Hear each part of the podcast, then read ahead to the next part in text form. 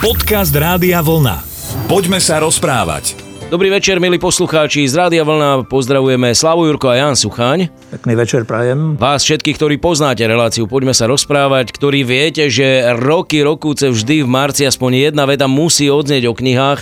A teraz by som to asi vynechal, že ja som tohto roku pri tom všetkom, čo mám na pleciach a na hlave stihol sotva jednu. To si dobrý, to si výborný. Fakt? Ja dve asi. Ale také nie, tak ist- iste, iste viacej čítam, ale také, čo mám, tak ako na nočnom stolíku, tak asi, no tak.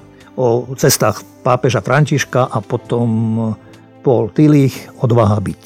Vidíš, moja Dosť- mama bola u nás minule pár ťažká. dní a dala dve Ťažká. knihy za ten čas. Ťažká je? Koľko váži?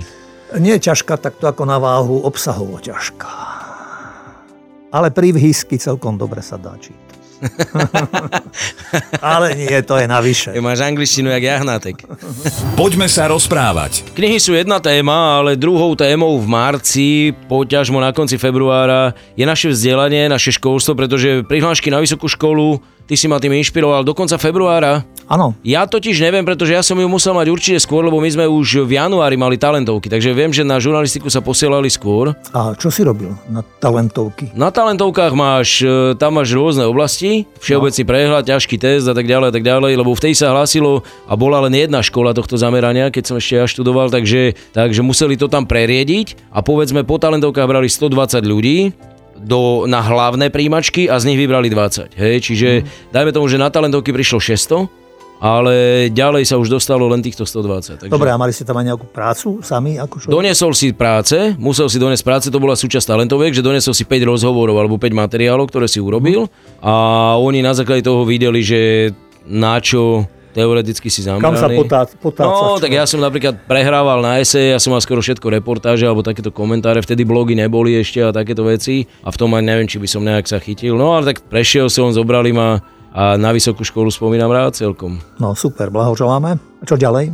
No ďalej sú tie e, prihlášky, do seminára sa kedy dávali prihlášky? Vieš ja si to už tiež nepamätám nejak, tak. Viem, že sa podávala len jedna, tedy sa nemohlo viacej, to sme išli za zväžky. A z toho ročníka, nie ako z triedy, ale z ročníka, tam sme boli 5 tried a 5 sme išli na teológiu v tom období, ale mali sme veľmi dobrého pána profesora, ktorý nám ešte dal jednu prihlášku, takže sme si vyplnili potom, z triedy sme išli dvaja na teológiu a tiež dobre. No dobre, ale tam sa robia skúšky? Áno, a tiež aj talentové, napríklad zo spevu. No tak tie si samozrejme musel ty uplatiť. Ale, Ale nie, však si ma zase- počul spievať. No však nie, preto to nie, je to, nie je to až tak najlepšie. No, však preto to hovorím, že si to musel uplatiť, lebo, alebo bol hluchý ten, čo ťa vyberal, ale však uh, zase pozor, zase nie, počúvaj, nie, nedokáže takto poviem. tak Ja to bol, počúvaj. nie, ja to, som išiel, do, to bol dom svätého Martina ešte vtedy, hej. A išiel som sa tam pomodliť, vieš, akože, že, akože, tak asi, asi tá modlitba pomohla. Ma preniesla cez tie úskalia, aj spevu. Jediné, jediné, ale uh, ja myslím a stále to tvrdím, že ja napríklad mám najradšej kňazov, ktorí nespievajú. Je to vždy o 5 minút kratšia omša, vieš. Vieš čo, ja to striedam. Ja ne, nespievam vždy a všade. Aj podľa nálady niekedy, ale, tak, ale niektorí ľudia to tiež majú radi.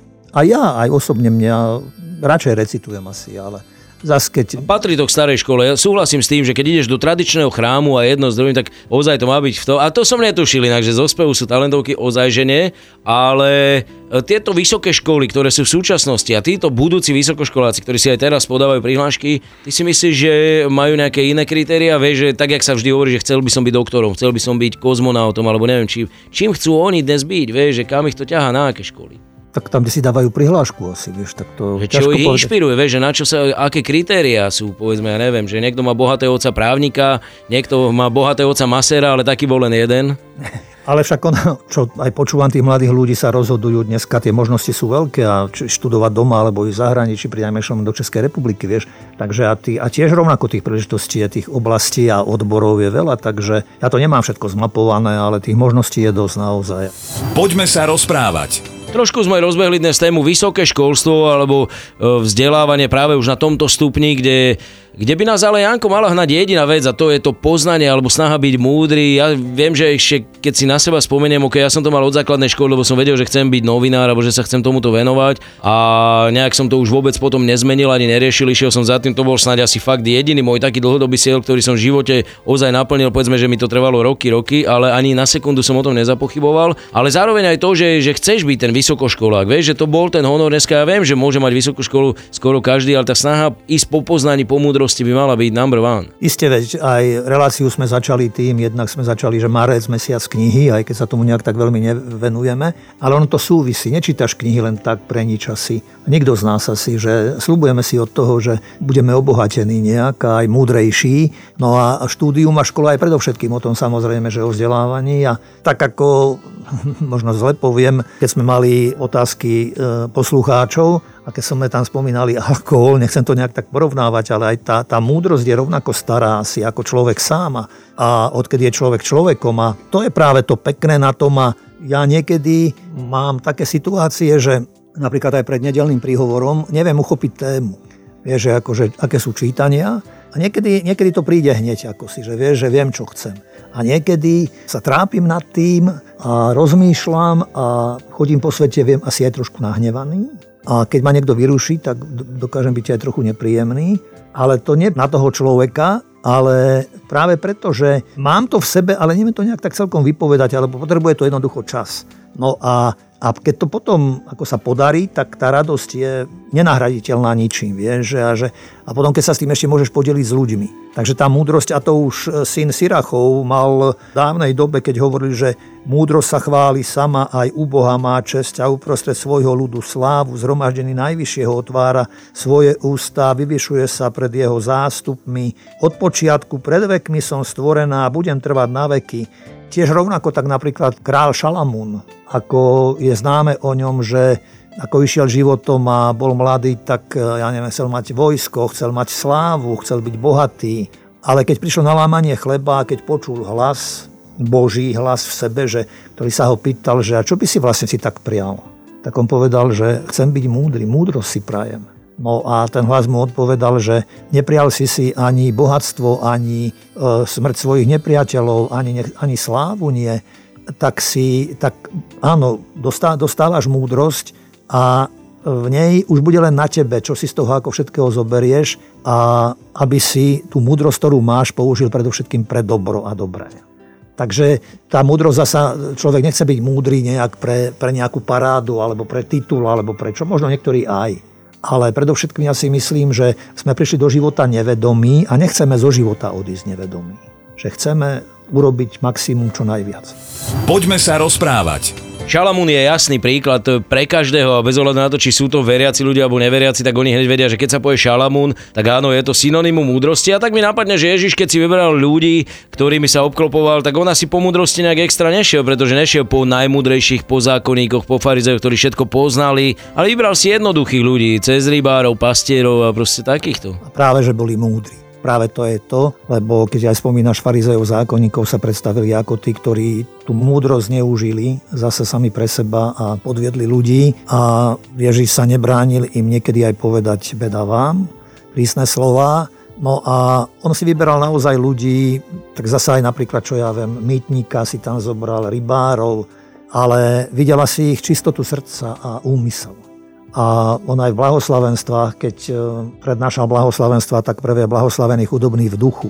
Teda, a to nie, že akože by boli tí ľudia nevzdelaní a hlúpi, ako to niekto si možno myslí, ale to boli práve že ľudia otvorení pre nové výzvy a predovšetkým pre lásku, skúsenosť lásky a poznania a podeliť sa s tým a nie len to, čo Kristus ukázal potom aj vlastne, keď e, lovili raz ryby a nechytili nič apoštoli a on e, ako sadol si na jednu z tých lodiek a povedal im, že zavieste na hlbinu a bol čas, kedy ryby neberú a nachytali veľké množstvo rýb.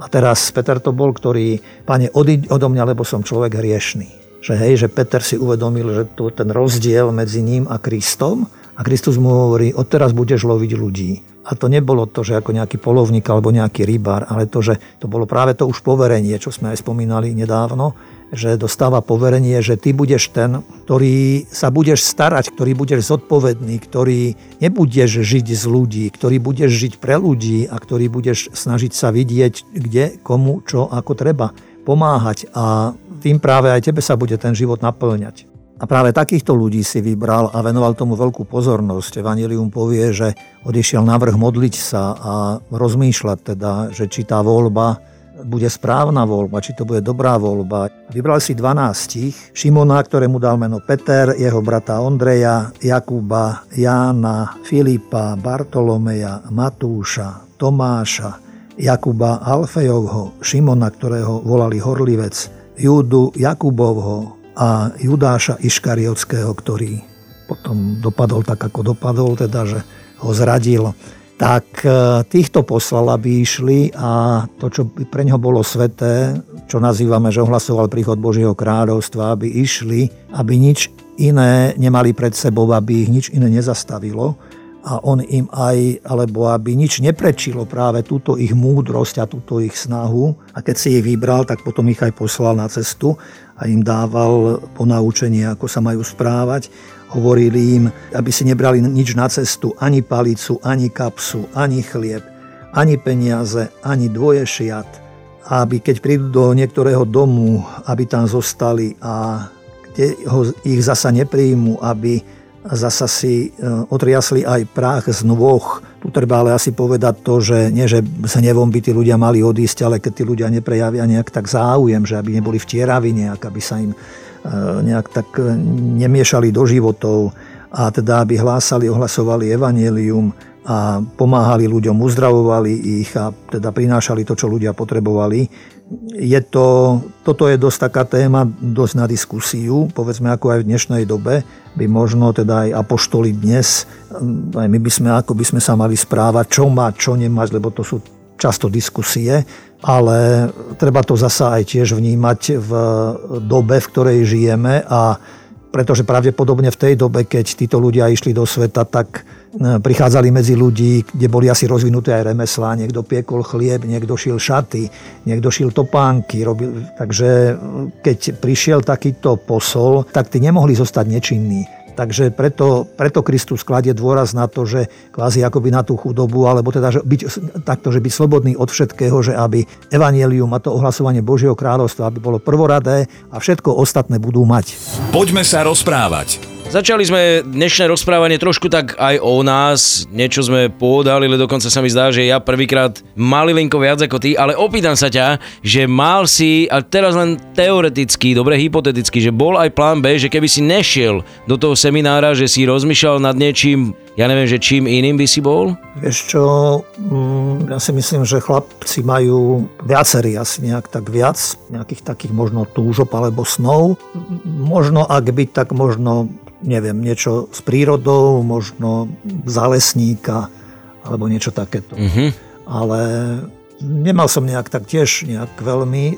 Toto tiež asi jednak aj v tom prostredí som vyrastal a bolo mi to všetko nejak tak blízke. A, a tiež to súviselo s poznaním vlastne. To bolo pre mňa rozhodujúce, preto, prečo som išiel študovať. Lebo ja keby Teológiu. som si teraz mohol ešte raz vybrať, tak ja by som chcel byť strašne dobrý zubár.